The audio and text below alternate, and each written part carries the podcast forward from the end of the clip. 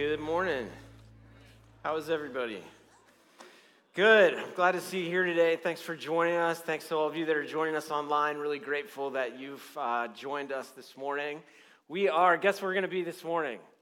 Acts chapter 2, 42 to 47. This is the fourth week in the same passage, but I'm going to reiterate this is like holding up a diamond in the light and looking at it lo- from lots of different directions. And so we've talked a lot about being devoted. The reason we were thinking about this particular concept for a series is we as a church feel like we really regathered really well after the pandemic and all of that, but re engagement has been more difficult. And we wanted to look at, you know, what is it in the, with the earliest Christians, what is it that they were devoted to? And how should we, as 21st century Christians, be devoted to those same things? And so that's what we're looking at in Acts 2 42 to 47. Um, while you're turning there, if you need a Bible, there should be one in the chair in front of you. While you're turning there, uh, let me just invite you. Uh, Wednesday night, which March 1st, which is this Wednesday, we're going to have a special time of prayer, a night of prayer here from 6:30 to 8. We did that all through the month of January. It was very powerful.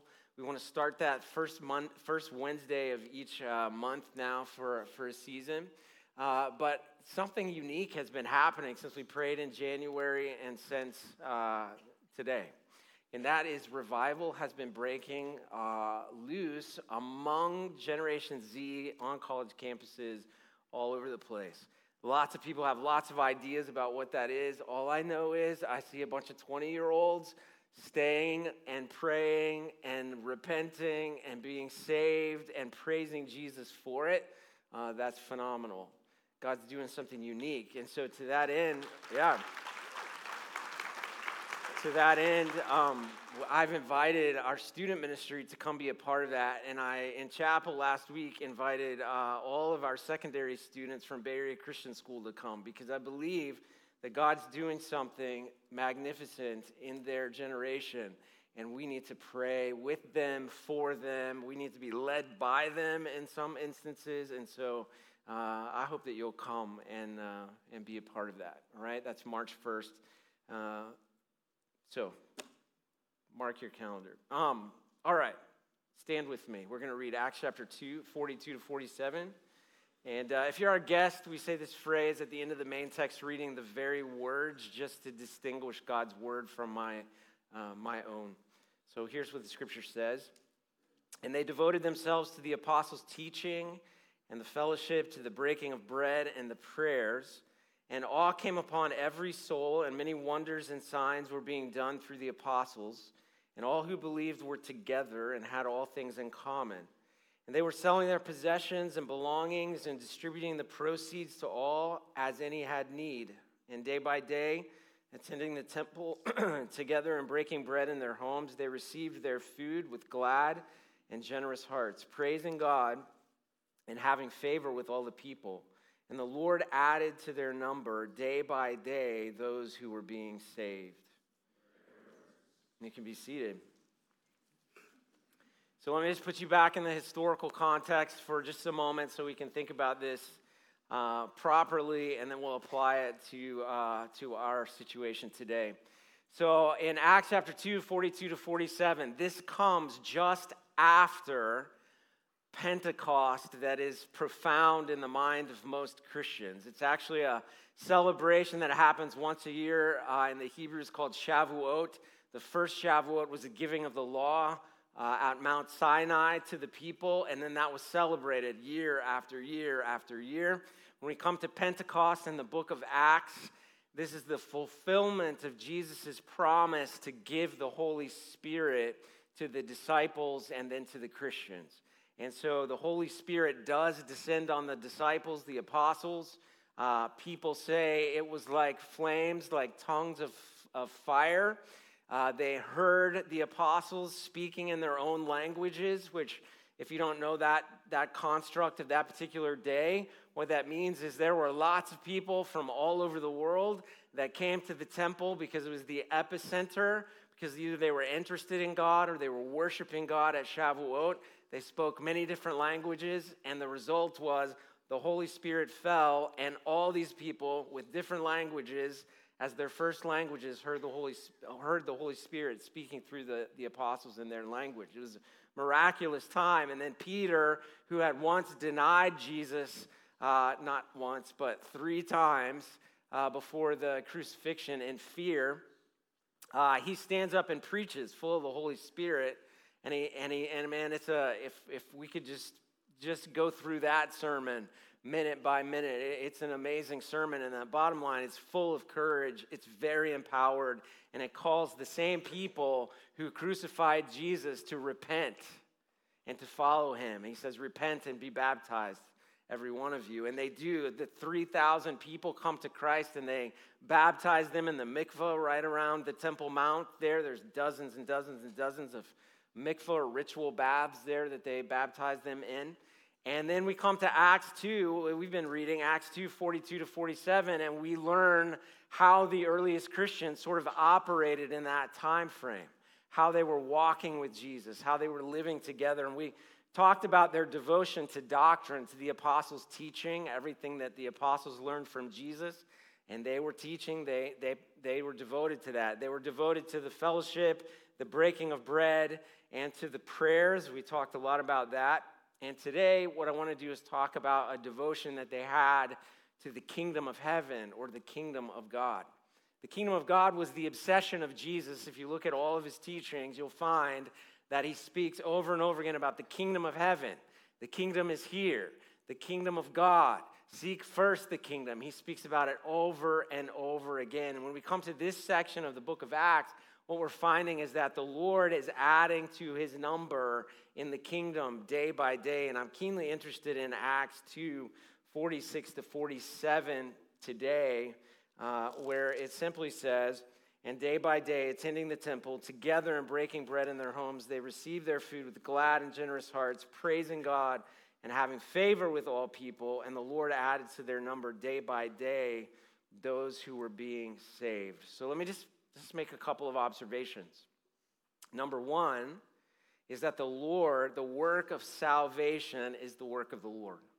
The work of salvation is the work of the Lord. And we find that in Acts 2 47. It says, The Lord added to their number day by day those who were being saved. You, you, you have to recognize the initiative uh, is the initiative of the Lord in this text. The Lord added to their number day by day those who were being saved. And the work of salvation, it belongs to the Lord, but it, we, I, I think there are three things that we, we should consider in that regard. The first is that he is our salvation.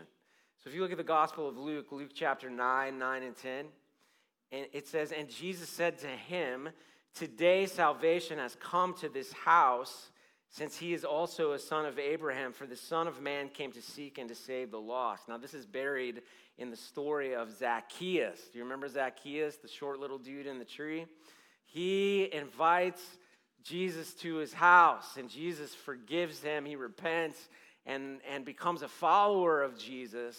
And Jesus says, Today salvation has come to your house. Well, why has salvation come to Jesus' house? It's because Jesus came to Zacchaeus' house. You got all the names, right? I got that mixed up. But Jesus comes to Zacchaeus' house. So Jesus is salvation. And he gives us his mission statement here for the Son of Man came to seek and to save the lost. That's all on his initiative. He's the one who's doing the seeking, he's the one who's doing the saving. So he is our salvation. The second thing we have to realize is that he initiates our salvation. So, Titus chapter 2, verse 11, it just says, For the grace of God has appeared, bringing salvation for all people the grace of God has appeared. I mean, that's on the initiation of God. We don't, we're, not, we're not talking about manufacturing something with a program, but the grace of God appearing by the Spirit of God leading people to salvation. This is on His initiative. He does the saving. And then three, He completes our salvation. So 1 Thessalonians chapter 5, verse 9 for God has not destined us to wrath or for wrath, but to obtain salvation through our Lord Jesus Christ. So, think about this for a minute that the destination of all of us that have been saved in Christ is not a destination of wrath, but to obtain that salvation that comes through our Lord Jesus Christ. He is going to one day complete this salvation in such a way that you, uh, you know the content, you know the gospel, many of you, but you are going to be uh, mesmerized by the completion of this salvation when you come past this sanctifying life that we're living to glorification, where you step into the presence of heaven, into the presence of God, where there is no more tears, no more crying, no more pain anymore. Sin is outside the camp. You don't have the impact of your own sin in your life, you don't have the impact of other people's sin in your life. This is going to be a stunning day, whenever that day is. Whether the Lord comes or whether you pass from this life to the next, first, it's going to be an incredible day. He does that work. The work of salvation is the work of the Lord. Now, the second thing that we have to take a look at here is that the earliest followers of Jesus had an obvious sense of mission. They had an obvious sense of mission. If you just uh, go back to verse uh, 46, it says, And day by day attending the temple. It seems like uh, not much of a statement, but it's actually a huge statement. And what that means is, is two things. One is that the people who have now followed Jesus for salvation and are worshiping him as Lord are still attending the temple daily for prayers. But the temple is not only a place of prayer, if you know that culture very well, you know that the temple is a place for intellectual, religious, and philosophical discourse, for argument. You would be, as Americans, radically uncomfortable of the, about the level of argument that takes place even this moment, right now, on the Temple Mount, in front of the Western Wall, in the rabbinic tunnels. It's passionate, it's loud, it's in other languages. I mean, you would, you're just uncomfortable because it's not our culture. But that culture, they're there. They're there to study the text. They're there to connect with God. They're there to know God more by discussing together the things of God arguing about things they're passionate about when it comes to God. And in that way, they would say, in that way, they know God uh, better. Well, if they continued to go to the temple day by day, those earliest believers were actually uh, a part of those discussions. They continued to attend the temple not only to show that they were still sort of Jewish somehow, but to imply that their sense of mission. When you think about it, the Temple Mount is the epicenter of the gospel. Right? So it says, Jesus said it'll go from Jerusalem to Judea and Samaria and then to the uttermost parts of the uh, earth. And those earliest Christians are going to the Temple Mount, to the temple to pray and attend day by day. They're discoursing with their Jewish brothers and sisters. They're, they're having intellectual, logical debates. Acts chapter 5, verse 42, in case you don't believe me.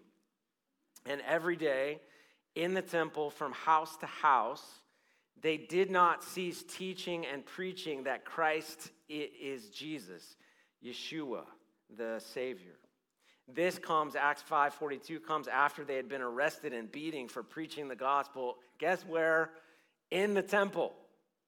They had a dire sense of mission. They had a clear sense of mission. I, I, believe that they rolled this out in an intellectual way, in a factual way. You can see this in Peter's preaching in Acts chapter 2. The intellectual way is uh, simply here are the facts, and here's the logic.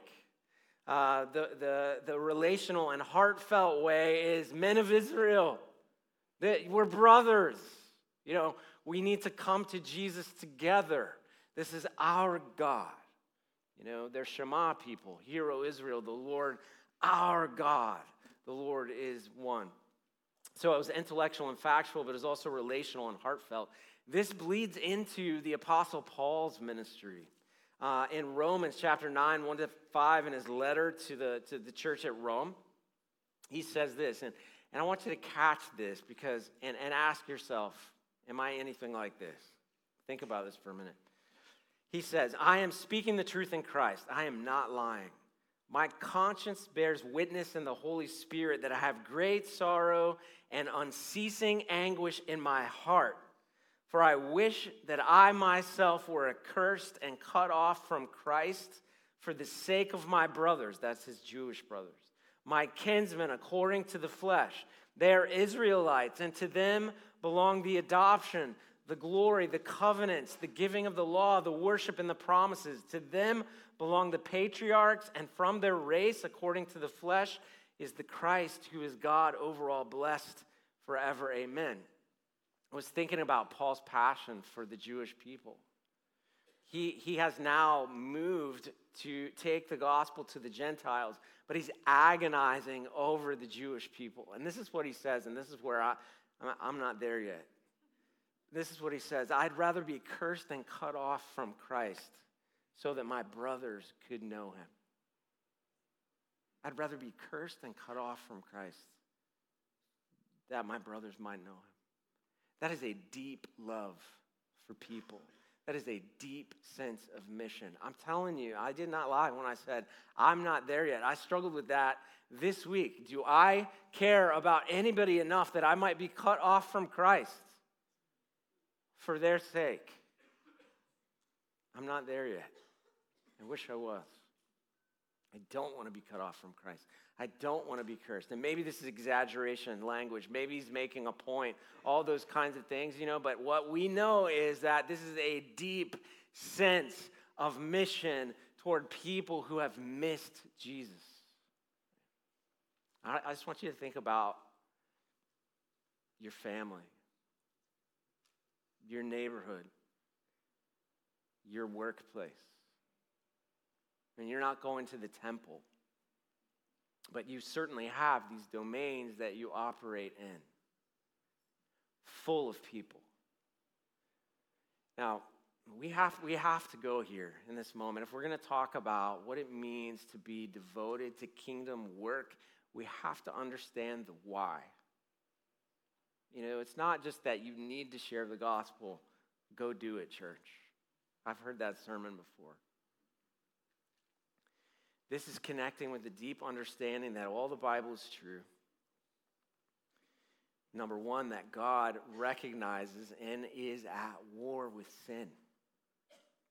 He's at war with it. And anyone born into sin is at war with God. That's the Bible, not me. At war with God. When you go to war with God, you lose. The Bible says they're at war with God. The Bible says that the, that sin, those things that we do that miss the mark, and it's, you know, people like to talk, talk about their, their kind of sins that are palatable, but they don't, they hide a bunch of sins that are not palatable to whatever culture they're living in. But God sees all of that. He knows all of that about me. He knows all of that about you. He knows all that about your neighbor. It says in the Bible, you've heard this before, but it says the wages of sin is death. The wages, what we earn because of sin, is death. It also says it's appointed for man and woman once to die and then face the judgment. So, according to the scripture, we show up. You realize, like, just go back for just a minute. Like, how many of you remember being in your mother's womb? No one really. If you do, I want to talk to you after this. Uh, you didn't have any choice about that. Um, the family that you were born into, you didn't have any choice about that. That was, that was all Creator God.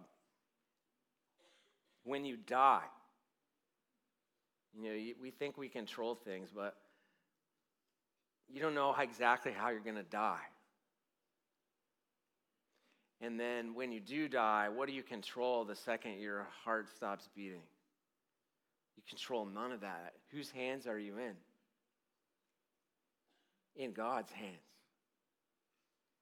You know, all these promises that he makes to us in the scripture about new life and resurrection and restoration and being in heaven with him when we die and, and him coming back again and all that, we have no control over. That is His initiation.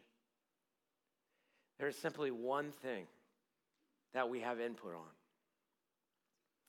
We can, according to the scripture, God so loved the world that He gave His only Son, that whoever believes in Him would not die eternally, but have everlasting life.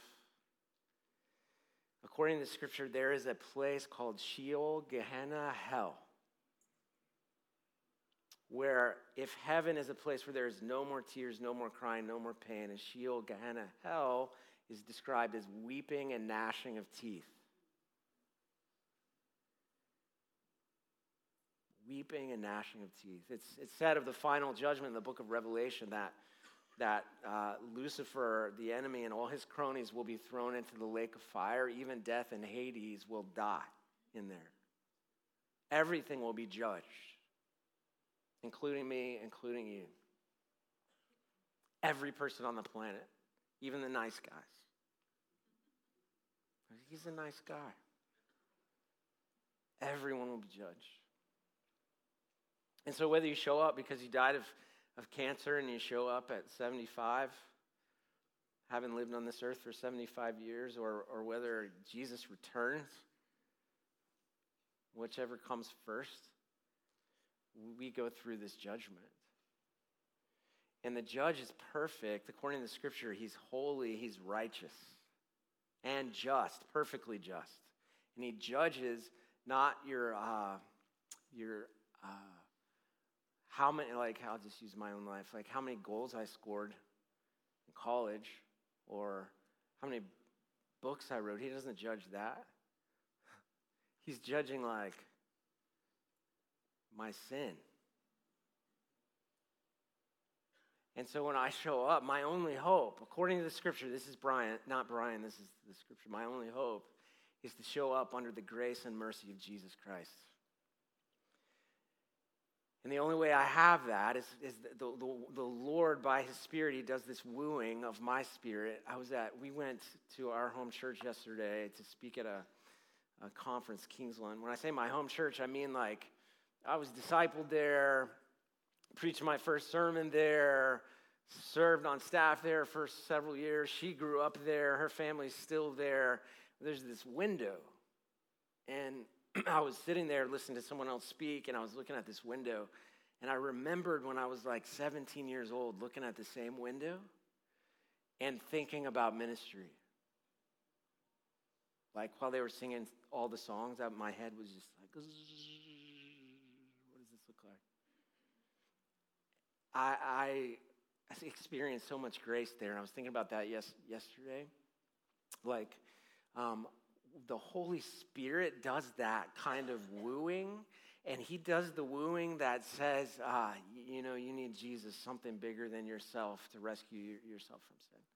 And so, uh, when we, according to the Bible, when we confess with our mouth that Jesus is Lord and believe in our heart that God raised him from the dead, we will be saved, justified, made right before God.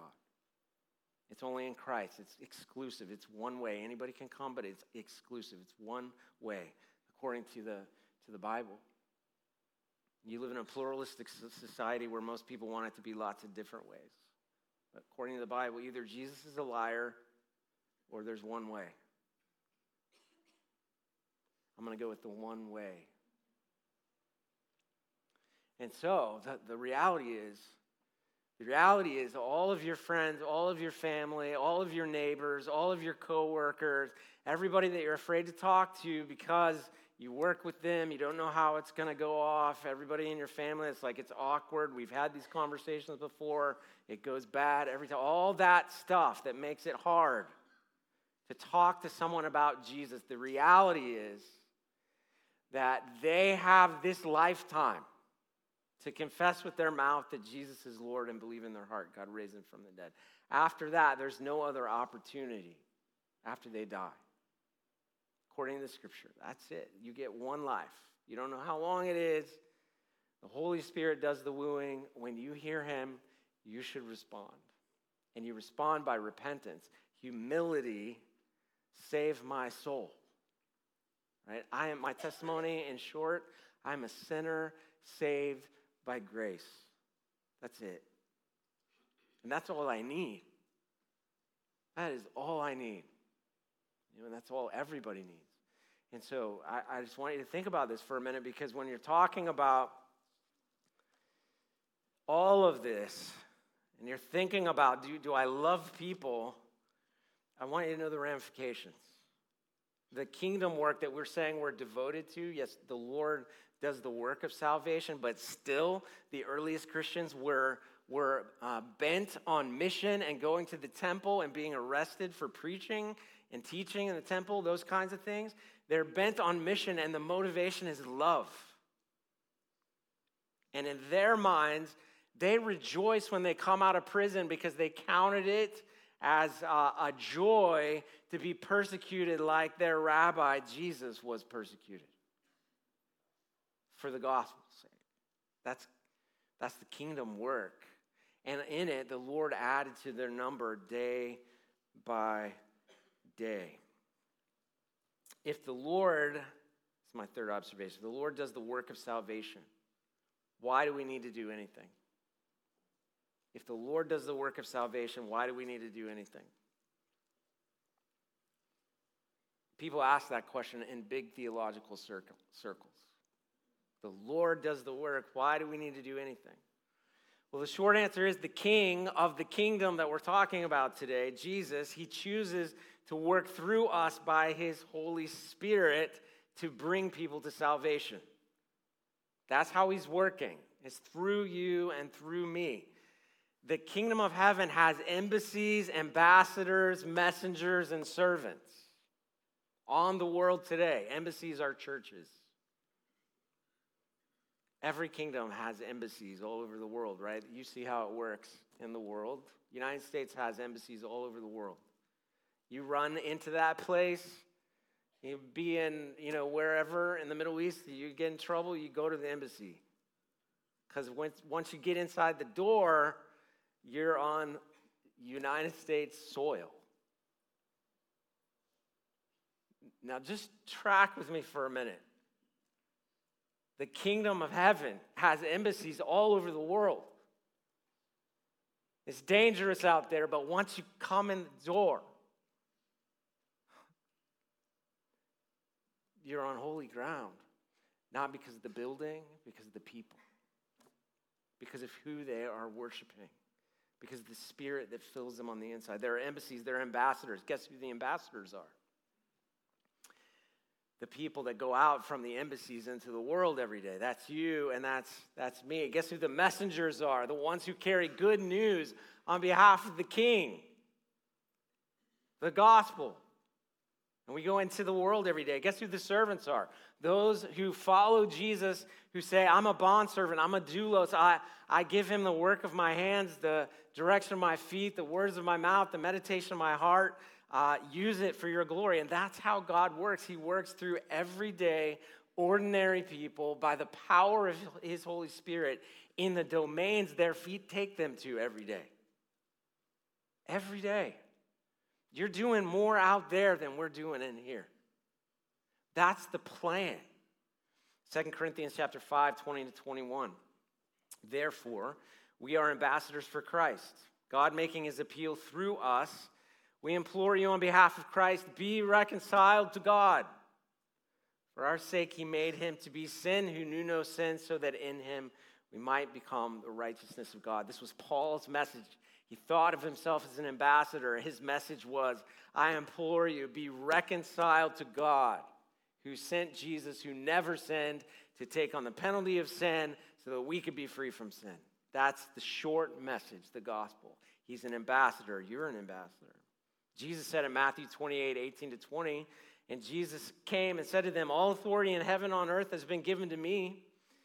Go therefore and make disciples of all nations, baptizing them in the name of the Father and the Son and the Holy Spirit, teaching them to observe all that I've commanded you, and behold, I'm with you always to the end of the age. This is, he was telling his disciples as he ascended to heaven, as you're going, that's, the, that, that's how the, the Greek reads, as you're going make disciples of all nations. This is the kingdom work. This is what's passed down from one disciple to the next. The, uh, we're on mission, we're doing ministry as we are going. Acts chapter 1, verse 6 to 8. So when they had come together, they asked him, Lord, will you at this time restore the kingdom of Israel? Like, let's make it happen now. Kick Rome out of here. Restore Israel to, to its, its power. He said to them, It's not for you to know the times or seasons that the Father has fixed by his own authority, but you will receive power when the Holy Spirit has come upon you, and you will be my witnesses in Jerusalem and in all Judea and Samaria to the uttermost parts of the earth. You will receive power. So, all I've heard so far is we're supposed to be on mission. We're ambassadors carrying a message from the king to the world and the everyday places we go to. He has all authority, so we don't have anything to fear. He empowers us, so we have all the power we need to do that. We don't have anything to fear. 1 Peter chapter 3, 13 to 15. Peter wrote to a church struggling with persecution in Asia Minor. Now, who is there to harm you if you're zealous for what is good? But even if you should suffer for righteousness' sake, you will be blessed. Have no fear of them, nor be troubled, but in your hearts honor Christ the Lord as holy, always being prepared to make a defense to anyone who asks you for a reason for the hope that is in you, yet do it with gentleness and respect. This is, and this is Peter saying, hey, you're, you're facing persecution on behalf of Jesus, you're right. Don't be afraid. Instead, share the gospel. Give everyone a reason for the hope that you have, even in the midst of persecution, and do it with gentleness and respect. Not like the, the, the vernacular of our day, but with gentleness and respect honoring them as whoever they are, as someone created in the image of God,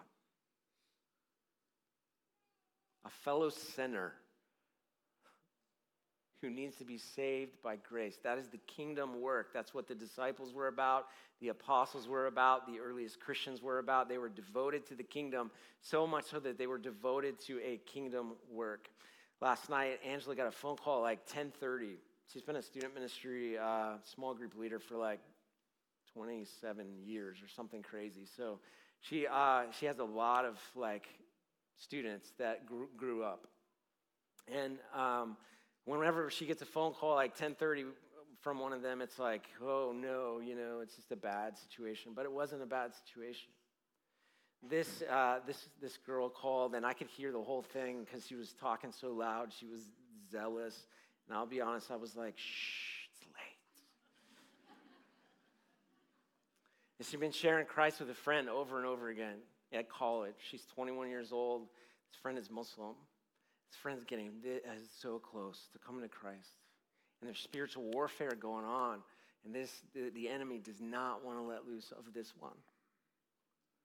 And she's been so brave and so courageous and so faithful and so compassionate, so gentle, so respectful. And she's like, What do I do? And Angela was giving her some counsel, and she go, I heard her say, this was her words. And if this could be all, all our words, man, she said, I'm going to go finish my homework. I have some homework that's due by midnight. I got to submit. But then I'm going to go get, get on my knees, and I'm going to go to war for that girl.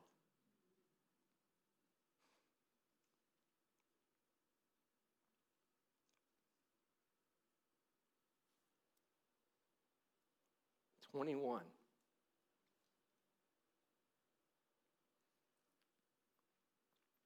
Oh, can we all have that fire?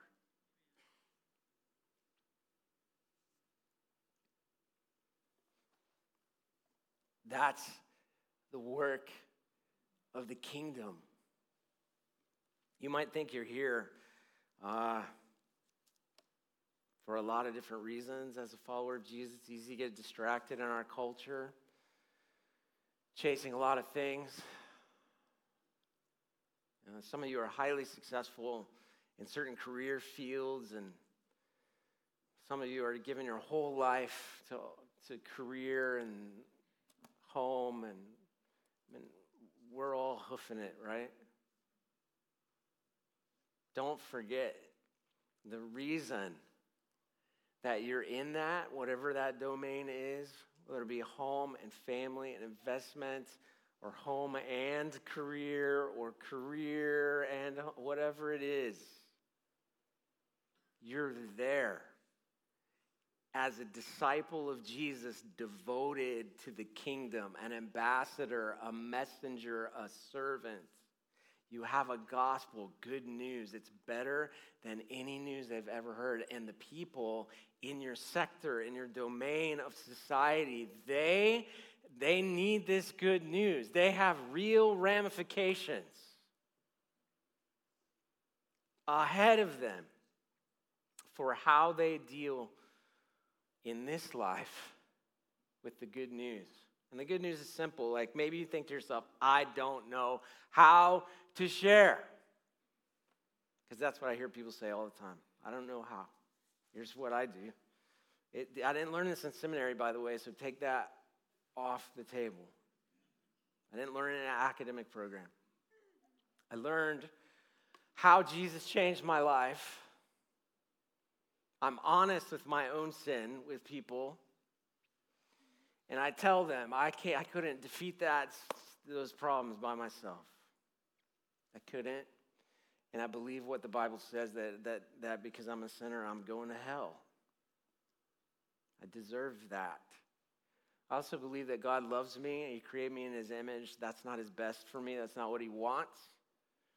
And He shows me clearly in the scripture that there's some really good news that I could be changed. I don't have to be at war with God. I don't have to be a prisoner in my sin. Some people think they're going to be caught in whatever they're sinning in the rest of their life. They really think, like, I'm never going to get out of this. And you just tell them, like, here's my story. Your story is powerful. Powerful, not because of who you are, but because of Jesus and how he changes things. Tell them your story and then tell them this like, here's what I know Jesus died on a cross to save us from our sins. I believe it with all my heart. He rose again on the third day. Lots of people saw it. We have a whole book about it. It's amazing how that book was put together. It's impossible. Yet, it all lines. And he said he's coming back again, and he said anyone who would come to him could be saved, like Zacchaeus, like Brian. You just, you just converse. Just tell your story. You don't have to pull together a PowerPoint presentation or have a little, remember those tracts people used to give out all over the place? You don't have to have that. Just your story and the gospel. Do it with gentleness and respect. Do it in the context of relationship. If you're doing it in the workplace, be the hardest worker, the most dedicated worker in the workplace you possibly can be, the most the, the worker most full of integrity so that if this comes back on you, they're like, but we don't want to lose him or her because X, Y, or Z. You're oversimplifying it, Pastor Brian. You don't understand my environment. It's easy for you. I'm saying, as I read the scripture, we are people who are on mission in domains where God placed us at a crossroads. He's given you influence. Be devoted to kingdom work. And I would say, as much as I want you to go on the serve tour the next hour, this is kingdom work. And here, when we invest in kids and students and other adults and that kind of thing, there's lots of opportunity. But most of your time is spent out there. That's where you're doing the kingdom work. Sometimes people get that mixed up, like it's inside certain buildings, certain days of the week, and it's not. It's not the plan. The plan is out there through you, empowered by the Holy Spirit, carrying the gospel. That's it. So, like our friend, could you think of one person far from God that you love enough to say, I got to finish a few things. But when I get done, I'm going to get on my knees and go to war for that person. And then could you actually share the gospel? This is the kingdom work. This is what we're about. This is what we do, right? Let's pray. Father, we, uh, we bless your name. We thank you for your kindness to us, your goodness, your love, your grace. I thank you for the things that you call us to and the, the reality that you, you have all authority, even though sometimes we feel like uh, we're fearful, that you have all power and you've, you've given it to us by your Holy Spirit, God. Just empower these people as ambassadors, as messengers, as servants of you, Jesus, the King of the kingdom. Let them carry that gospel message to their domains, their homes, their neighborhoods, their place in society where they work.